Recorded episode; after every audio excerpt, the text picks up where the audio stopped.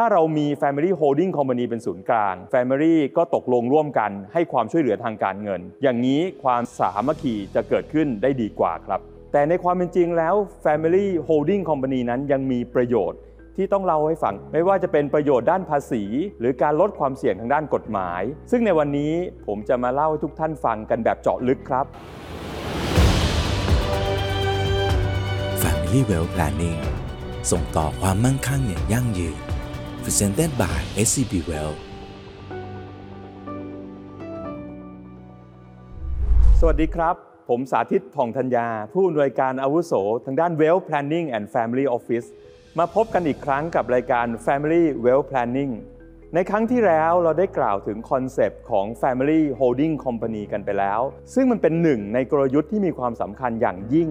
ในการเก็บรวบรวมทรัพย์สิน เพื่อส่งต่อธุรกิจไปยังรุ่นสู่รุ่นได้ แต่ในความเป็นจริงแล้ว Family Holding Company นั้นยังมีประโยชน์ที่ต้องเล่าให้ฟัง ไม่ว่าจะเป็นประโยชน์ด้านภาษี หรือการลดความเสี่ยงทางด้านกฎหมาย ซึ่งในวันนี้ผมจะมาเล่าให้ทุกท่านฟังกันแบบเจาะลึกครับสำหรับผลประโยชน์ของ Holding Company ในเรื่องแรกนะครับ คือผลประโยชน์ด้านภาษี ซึ่งหลายท่านอาจจะสงสัยว่า Family Holding Company นั้นจะมีส่วนลดภาษีได้อย่างไร นี่ผมอธิบายอย่างนี้นะครับว่าปกติบริษัทที่มีชั้นเดียว หรือบริษัทที่ไม่มี holding company มาถือเนี่ยนะครับจะเป็นบริษัทที่ประกอบกิจการอยู่ มีผู้ถือหุ้นที่เป็นบุคคลธรรมดานะครับอาจจะมีทั้งสมาชิกในครอบครัวเป็นผู้ถือหุ้น หรืออาจจะมีทั้งคนนอกนะครับซึ่งอาจจะมีความจำเป็นที่ต้องจ่ายเงินปันผลออกมาพอจ่ายเงินปันผลนั้น กฎหมายภาษีอากรตามประมวลรัษฎากรก็จะมีการให้หักภาษีหน้าที่จ่ายในอัตราร้อยละสิบของเงินปันผลที่จ่ายทุกครั้ง ก็อาจจะต้องมีการที่จะได้เงินปันผลนั้นลดลง เนื่องจากอิทธิพลของการหักภาษีหน้าที่จ่ายจากเงินปันผลนั้นนะครับแต่ถ้าเรามองภาพอีกด้านหนึ่งก็คือ เรามี Family Holding Company เข้ามาถือหุ้นก่อนหน้าถือหุ้นใน Operating Company จะเป็นอย่างไร Family Holding Company นั้นตามกฎหมายของประมวลรัษฎากรได้ระบุว่าหาก Holding Company นั้นถือหุ้น ในอัตราที่สูงกว่าหรือเท่ากับร้อยละ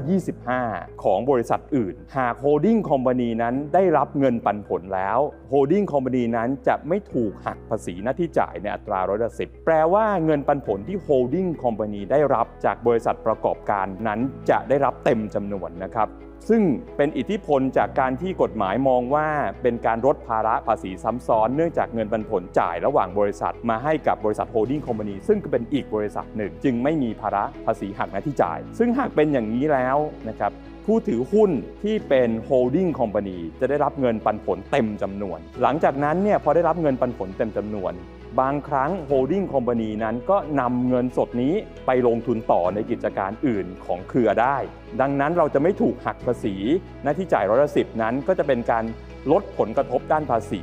คือได้เงินเต็มเม็ดเต็มหน่วย เพื่อไปใช้ลงทุนต่อนั่นเองนะครับ อย่างนี้ก็จะเป็นการบริหารภาษีอย่างมีประสิทธิภาพมากขึ้นครับผลดีต่อมาก็คือผลดีทางด้านลดความเสี่ยงด้านกฎหมาย เรามาลองยกตัวอย่างกันนะครับ สมมุติว่าบริษัทในกลุ่มอาจจะมองว่าอยากจะไปทำธุรกิจใหม่ หรือไม่ก็สมาชิกในครอบครัวบางคนนะอาจจะยังไม่ได้เป็นผู้เชี่ยวชาญ หรือมีความถนัดในทางธุรกิจ แต่ในกลุ่มครอบครัวมองว่าน่าจะให้โอกาสเขามาสืบทอด เพราะฉะนั้นเนี่ยนะครับถ้าหากเรามี holding company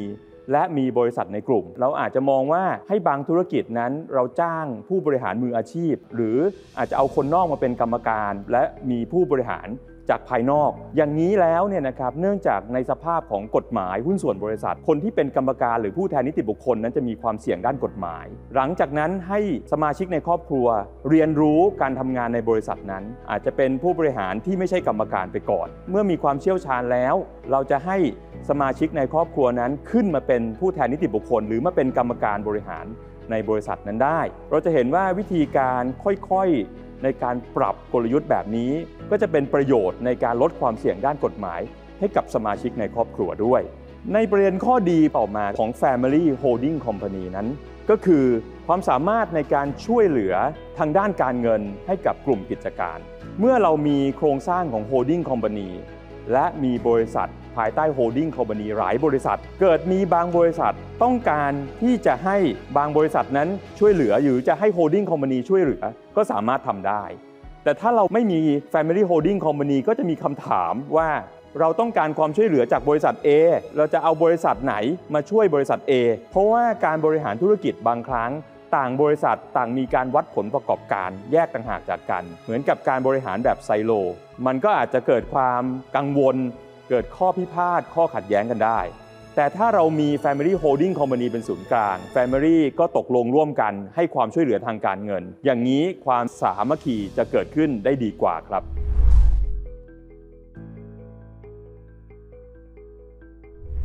ผมขอยกตัวอย่างกรณีศึกษาหนึ่งให้ฟังนะครับ ว่าในกรณีของการให้ความช่วยเหลือทางด้านการเงินกับกลุ่มเนี่ยมีความน่าสนใจอย่างนี้ สมมุติว่าเรามีธุรกิจด้านของอาจจะเป็นขายชิ้นส่วนวัสดุ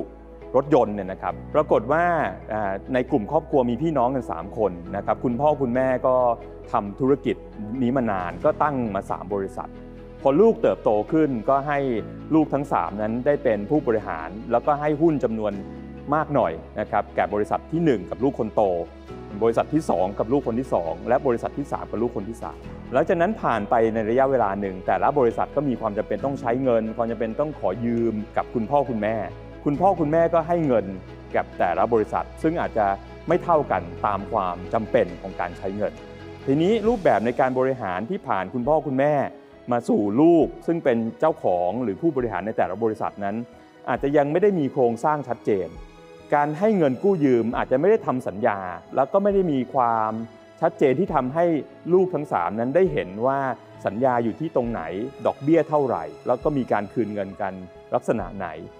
ตรงนี้ก็อาจจะเกิดความไม่สบายใจให้กับแต่ละคนได้ ก็อาจจะเป็นประเด็นของข้อขัดแย้งได้ในอนาคต แต่ถ้าเรามี Family Holding Company โดยโครงสร้างก็จะมีการบังคับว่าจะต้องมีการทำเอกสาร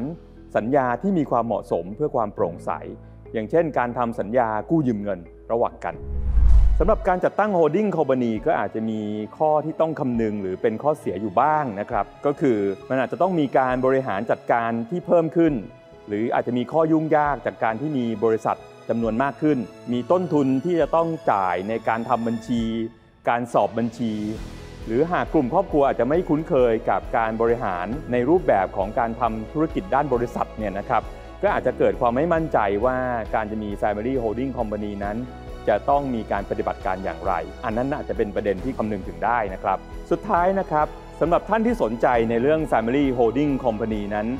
ผมอยากให้ท่านสนใจในเรื่องของเอกสารทางด้านกฎหมาย ที่มีความสำคัญอย่างน้อย 2 เรื่อง ก็คือข้อบังคับบริษัท และสัญญาระหว่างผู้ถือหุ้นนะครับ เรื่องพวกนี้ต้องควรมีการศึกษาเพิ่มเติม เนื่องจากจะช่วยทำให้ Family Holding Company ที่เราสร้างขึ้นมานั้น มีความเข้มแข็งมากขึ้น สามารถใช้ประโยชน์ได้อย่างเต็มประสิทธิผลและประสิทธิภาพ ซึ่งตรงนี้เรามีทีมผู้เชี่ยวชาญที่ยินดีให้คำปรึกษาด้านนี้อยู่นะครับ ท่านสามารถติดต่อทางด้านที่ปรึกษาทางการเงินและการลงทุนส่วนตัว หรือ RM ของท่านได้เลยครับ